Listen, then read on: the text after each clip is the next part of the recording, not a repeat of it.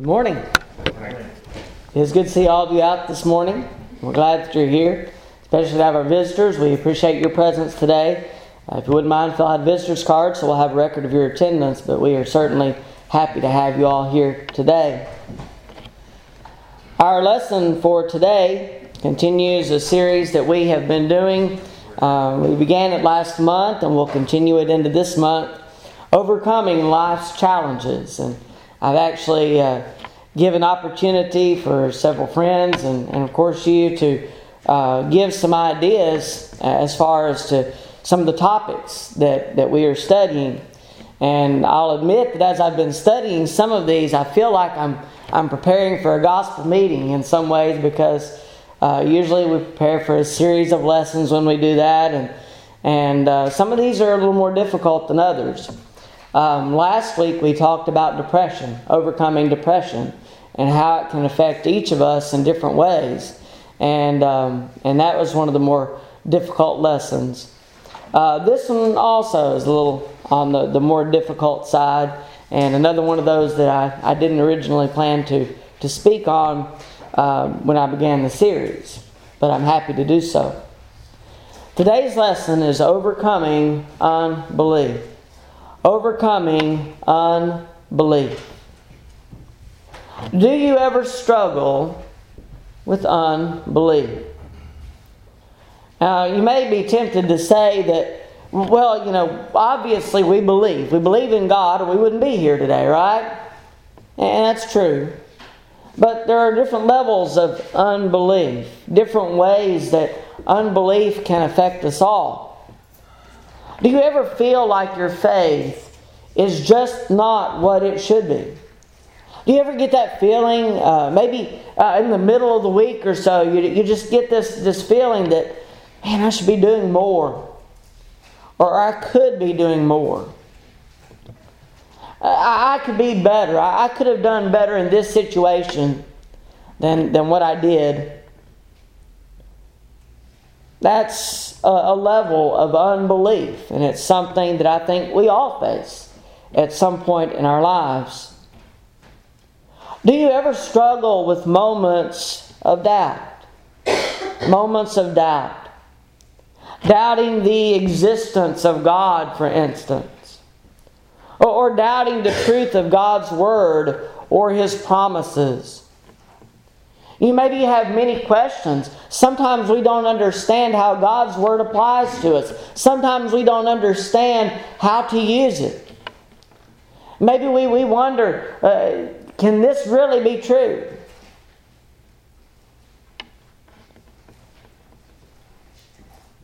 Do you lack the belief necessary to actually do what is necessary in becoming a Christian? It may be that someone here today has not put on Christ in baptism for one reason or another. Maybe you know what you need to do and you just haven't done it yet. That's also a level of unbelief. Overcoming unbelief can be difficult. It can be difficult.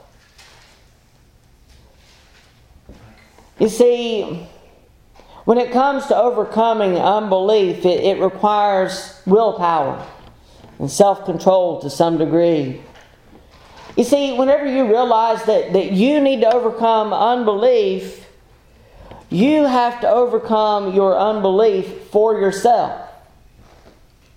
Now, we can't overcome the unbelief of others just because we want to. We can tell them what they need to do to be saved. We can teach them the gospel. We can talk to them about the Bible and about Jesus. But we cannot overcome their unbelief for them. It's a personal matter. You see, if you want to overcome unbelief, then it requires your effort to do so. One of the things that I've been studying personally, and of course some of you know I do these videos on Facebook, and something that I've been pondering over the week is how we are to grow as Christians. We are to grow. But if we're going to grow, how does that happen? It's because of us putting in the time and effort to do so. We have to develop our own faith. Only you can grow and develop your faith. Though others may encourage you, no one can strengthen your faith for you. If you want to be closer to God, you must put in the effort necessary to make it happen. It requires studying God's Word. It requires an understanding of God. And the only way that you can come to that understanding is by studying it for yourself. You see, you can't just take my word for it. It's not just about hearing a lesson and you've got everything that you need. If you want to continue to live faithfully, you have to put in the effort necessary to do so. And overcoming unbelief can be difficult for that reason. This lesson is about you. It is about your own personal faith in God. And so if you want to be better, if you want to have a better understanding, a stronger faith, then hopefully this lesson will help you. Our lesson objective for this morning is to teach you what you must do to overcome any kind of unbelief that you may be facing, whatever level it may be on.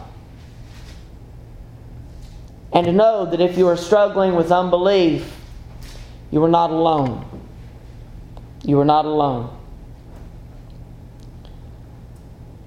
But Hugh picked out some good songs. Actually, he had a little help from me. But those last couple of songs talk about some of the things that we are dealing with directly in some of our texts today. But we begin with our first point. O ye of little faith. O ye of little faith. When we read in Scripture about the apostles, we understand that they were chosen by Jesus to not only follow Him, but also to teach others about Him. They were given the commission to go into all the world preaching the gospel to every creature. They were given that commission first. And we are given that commission also. But these weren't superhuman people. They weren't above the temptations that we face often. And especially as we look at the beginnings of their time with Jesus, there's a lot of growth that was involved in their lives. But they were chosen by Jesus. Luke chapter 6, beginning with verse 12. Luke 6 and verse 12. Now it came to pass in those days that he went out to the mountain to pray, and continued all night in prayer to God. And when it was day, he called his disciples to himself, and from them he chose 12, whom he also named apostles. Their names were Simon, whom he also named Peter, and Andrew his brother, James and John, Philip and Bartholomew, Matthew and Thomas, James the son of Alphaeus, and Simon called the Zealot, Judas the son of James, and Judas Iscariot, who also became a traitor. But each of these men, they were chosen by Jesus, but they were also human. Take that last note that we read about Judas Iscariot. He became a traitor. Why? Because he gave in to temptation. Something else that we understand about them from Matthew chapter 10 and verse 1. And when he had called his 12 disciples to him, he gave them power over unclean spirits to cast them out and to heal all kinds of sickness and all kinds of disease. They were given these special abilities. They were chosen by God. But even these were not immune to unbelief in some form. Now, they believed Jesus. They believed what He said. They believed in who He was. But we find out that their faith had to grow over time. In Mark chapter 4, beginning with verse 35, Mark 4 and verse 35, we read of a storm. On the same day when evening had come, he said to them, "Let us cross over to the other side." Now when they had left the multitude, they took him along in the boat as he was. And other little boats were also with him. And a great windstorm arose, and the waves beat into the boat, so that it was already filling. But he was in the stern, asleep on a pillow. And they awoke him and said to him, "Teacher, do you not care that we are perishing?" Verse 39, then he arose and rebuked the wind and said to the sea, "Peace, be still." And the wind ceased, and there was a great calm. But in verse 40, he said to them, "Why are you so fearful? How is it that you have no faith?" And they feared exceedingly, and said to one another, "Who can this be that even the wind and the sea obey him?" How could they even ask that question? They themselves, they have been chosen by Jesus for a special work. And as we read of their special abilities, we don't know if they had acquired them at this point whenever all of this happened. Maybe it was sometime later. But Jesus asked them, "How is it that you have no faith?" And it wasn't that they had no faith as far as they didn't believe in Jesus and who He was. They had some faith. But the faith that they had was not strong enough to overcome the unbelief that they were experiencing in this moment, in the storm. And they must know who Jesus is. They must have seen some of the things that He was able to do. And yet, they were overcome with unbelief. They became fearful, even in His presence. Granted, they still had much to learn about Jesus, and they were still developing their faith. They were nowhere near ready to fully accomplish the will of God for them. Later they were, but they had to build upon their faith. They had to overcome this unbelief. You see, even the chosen apostles struggled with unbelief in the form of lack of faith. Peter himself struggled with a lack of faith. Following the feeding of the 5,000, in which we read of in Matthew chapter 14, we begin reading in verse 22, Matthew 14 and verse 22. Immediately Jesus made His disciples get into the boat and go before Him to the other side while He sent the multitudes away. And when He had sent the multitudes away, He went up on the mountain by Himself to pray. Now when evening came, He was alone there. But the boat was now in the middle of the sea, tossed by the waves, for the wind was contrary. Now in the fourth watch of the night, Jesus went to them, walking on the sea. And when the disciples saw Him walking on the sea, they were troubled, saying, "It is a ghost!" And they cried out for fear. But immediately Jesus spoke to them and said, "Be of good cheer. It is I. Do not be afraid." Verse 28, and Peter answered Him and said, "Lord, if it is You, command me to come to You on the water." So He said, "Come." And when Peter had come down out of the boat, he walked on the water to go to Jesus. But when he saw that the wind was boisterous, he was afraid. And beginning to sink, he cried out, saying, "Lord, save me!" And immediately Jesus stretched out His hand and caught him, and said to him, "O you of little faith, why did you doubt?" And when they got into the boat, the wind ceased. Then those who were in the boat came and worshipped him, saying, "Truly, you are the Son of God."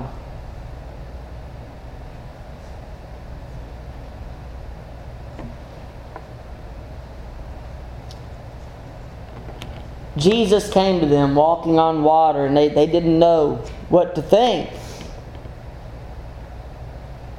Didn't they know that Jesus was the Son of God, that He could do anything?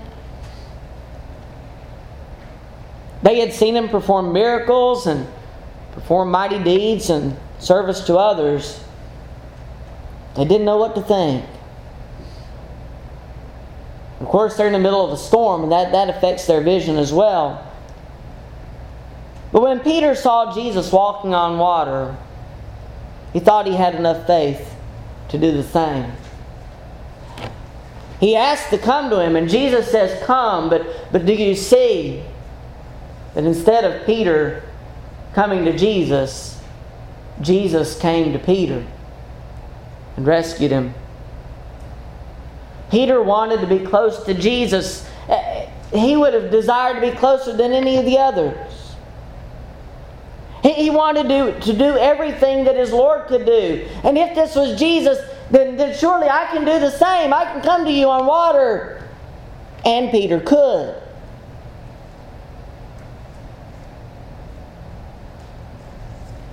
He wanted to be like his Lord. Oh, but if he only knew where that would eventually lead him. John 21 and verse 18, "Most assuredly I say to you, when you were younger, you girded yourself and walked where you wished. But when you are old, you will stretch out your hands, and another will gird you and carry you where you do not wish." Peter's faith in this moment, and Jesus comes to them on the sea. His faith was not what it should be, although it would grow and develop in time. H.Leo Bowles, in a commentary on the Gospel according to Matthew, says this: "Oftentimes Peter has been called rash, headlong, cowardly, and such like, but there is no mark of such a character in him. He was impetuous. At this time, he had too much confidence in himself and not enough faith in our Lord." Did he have faith? Absolutely. But his faith was weaker than his confidence in himself.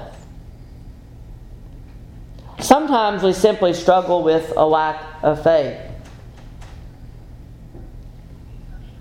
And that's okay, as long as it leads us to a greater faith. As long as we continue to develop, we don't just stay there.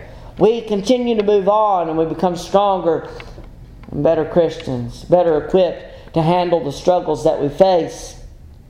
Growing and developing our faith takes time and effort, studying on our part, and coming to know that Jesus is the Son of God, coming to know His power and His authority over us.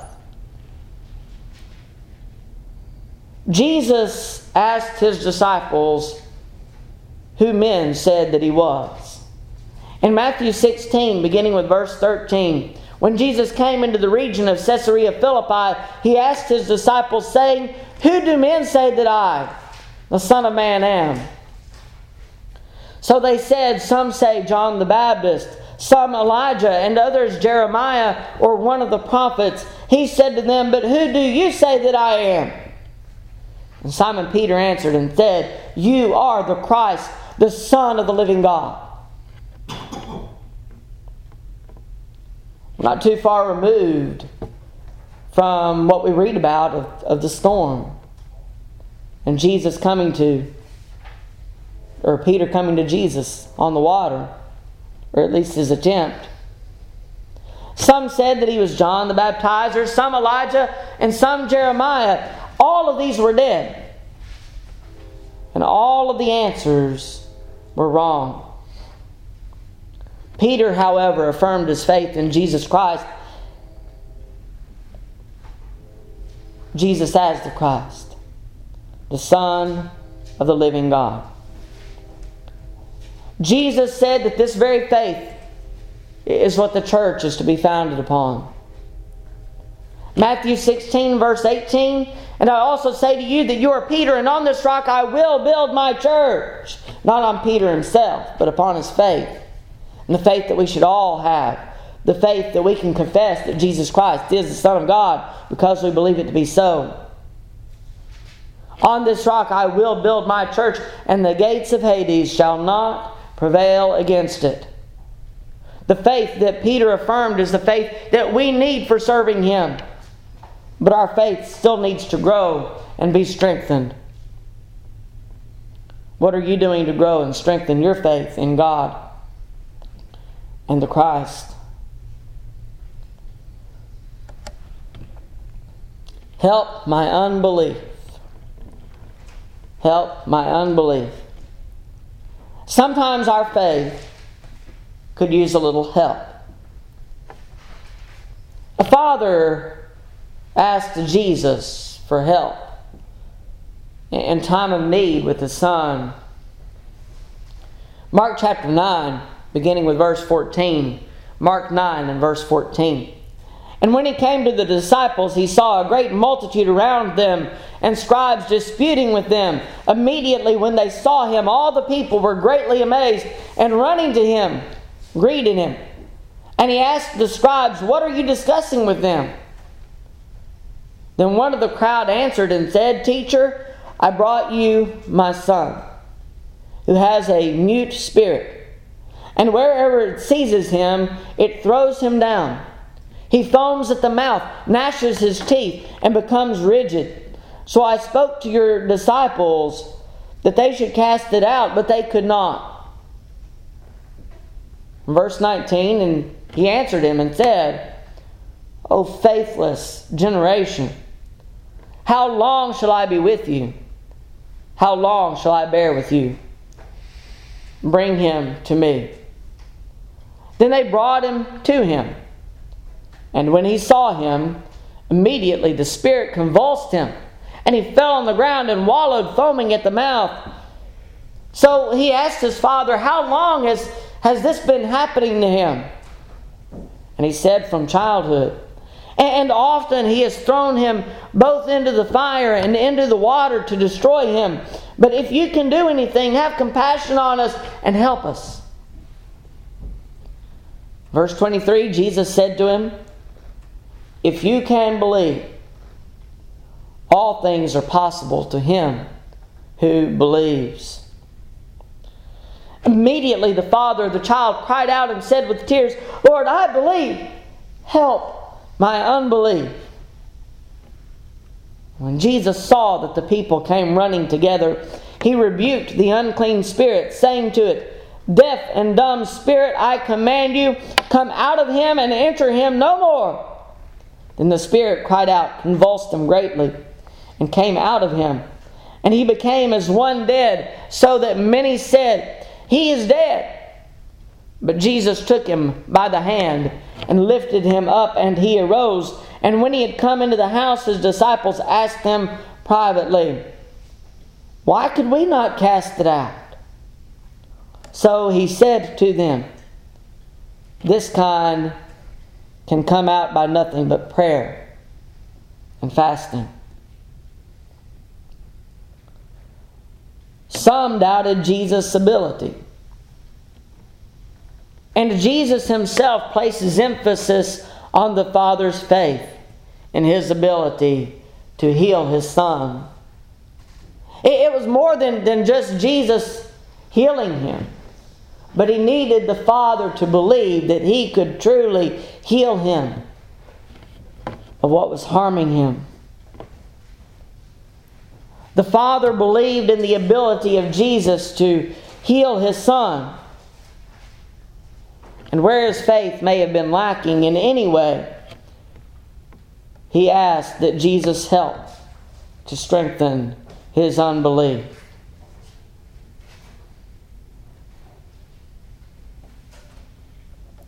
It may be that our unbelief is not necessarily in the believing itself,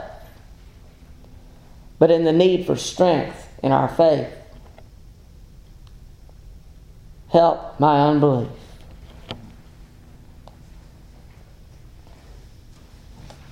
I have one more example. Almost thou persuadest me. It may be that your faith is like that of King Agrippa. Maybe you believe, but you are not fully convinced or convicted in your belief. Paul addresses King Agrippa in regard to his own conversion. And we read in Acts chapter 26, Acts 26, and beginning with verse 19. Therefore, King Agrippa, I was not disobedient to the heavenly vision, but declared first to those in Damascus and in Jerusalem and throughout all the region of Judea, and then to the Gentiles, that they should repent, turn to God, and do works befitting repentance. For these reasons the Jews seized me in the temple and tried to kill me. Therefore, having obtained help from God, to this day I stand, witnessing both to small and great, saying no other things than those which the prophets and Moses said would come, that the Christ would suffer, that he would be the first to rise from the dead, and would proclaim light to the Jewish people and to the Gentiles. Now, as he thus made his defense, Festus said with a loud voice, Paul, you are beside yourself. Much learning is driving you mad. I will tell you that is possible. I've seen some people, I've heard some people that I'm convinced much learning has driven them mad, but it wasn't the case with Paul. Verse 25, but he said, I am not mad, most noble Festus, but speak the words of truth and reason. For the king before whom I also speak freely knows these things. For I am convinced that none of these things escapes his attention, since this thing was not done in a corner. King Agrippa, do you believe in the prophets? I know that you believe. Then Agrippa said to Paul, You almost persuade me to become a Christian. And Paul said in verse 29, I would to God that not only you, but also all who hear me today, might become both, almost, and altogether such as I am, except for these chains. As Paul references what he knows, what he is confident in knowing the king believes regarding the prophets and what they had foretold, Agrippa does not renounce this belief. He doesn't say, I don't know what you're talking about. He doesn't say, I don't believe these things to be true. He says, Almost thou persuadest me to become a Christian. If the king truly believed Jesus to be the Son of God and refused to act on his unbelief, does that make him a Christian? If he believes in God, if he believes in Jesus and the sacrifice that Jesus made for the sins of all people, if he believes only, does that make him a Christian?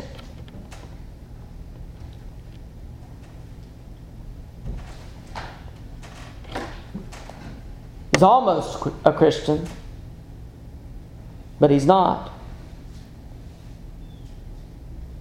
In Romans 14, verses 11 and 12, it says, For it is written, As I live, says the Lord, every knee shall bow to me, and every tongue shall confess to God. So then each of us shall give account of himself to God. There is going to be a day where Agrippa has to stand before God, and he will kneel before him. Every knee shall bow. There's going to come a day that you're going to stand before God and you will kneel before Him too.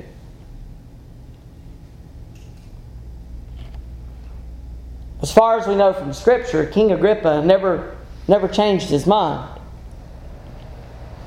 Maybe he did. Maybe we're just not told about it. But as far as what we read here, his faith was not enough to lead him to obedience. His faith was a faith that fell just short of him becoming a child of God. The loss of King Agrippa in judgment will be a much greater loss than those who never believed.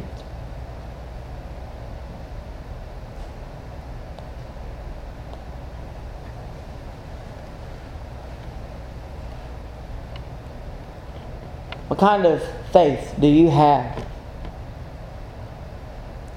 Is your faith a kind of unbelieving faith? And there are different levels of faith. And we have the faith that will lead us to initially become a Christian, but some people, when they become a Christian, they don't remain faithful for very long. They turn back into their former life and the ways of the world. And you have some that are new Christians that are continuing to build their faith. And you have some that have a very strong faith that would never admit it because they feel like there's so much more that they could accomplish. There's so much more that they could do to be closer to God. What kind of faith do you have?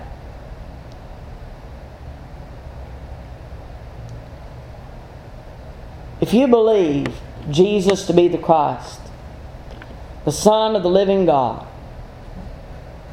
what might be keeping you from obeying the gospel if you've never done so? Is it reputation or worldly rank or position? Is it family status or friendships? Or are you from a family of non-Christians and afraid of how they might treat you? Do you have friends that are non-Christians? Maybe you're afraid of how they might treat you. Maybe that's keeping you from obeying the gospel. Do you feel that you have sinned too greatly to become a Christian? I've spoken to individuals that, believe it or not, feel that very same way. That they've done too much wrong, that God would never want to save them. Or maybe there's something that they need to do to make reparation for that sin that's in their life before they can become a Christian. None of us is deserving of the love that led Jesus to the cross. But nonetheless, that love did lead him to the cross, and it provides for our salvation. Is there something else that is keeping you only almost persuaded?